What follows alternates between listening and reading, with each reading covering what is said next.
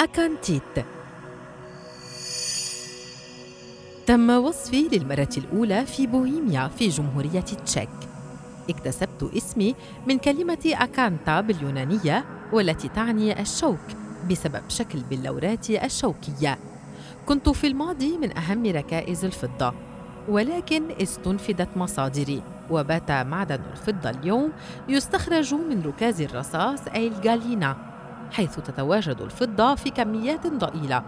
فسخرية الدهر أن معدنا ثمينا كالفضة أصبح اليوم يستخرج من حثالة الرصاص. غالبا ما أتواجد في الأوردة الحرارية المائية. أتمتع ببريق فلزي وباللورات لامعة فضية اللون المائل إلى الأسود. عموما أنا لست صلبا حيث أنني مطاوع ويمكن أن أقطع بسكين عادي.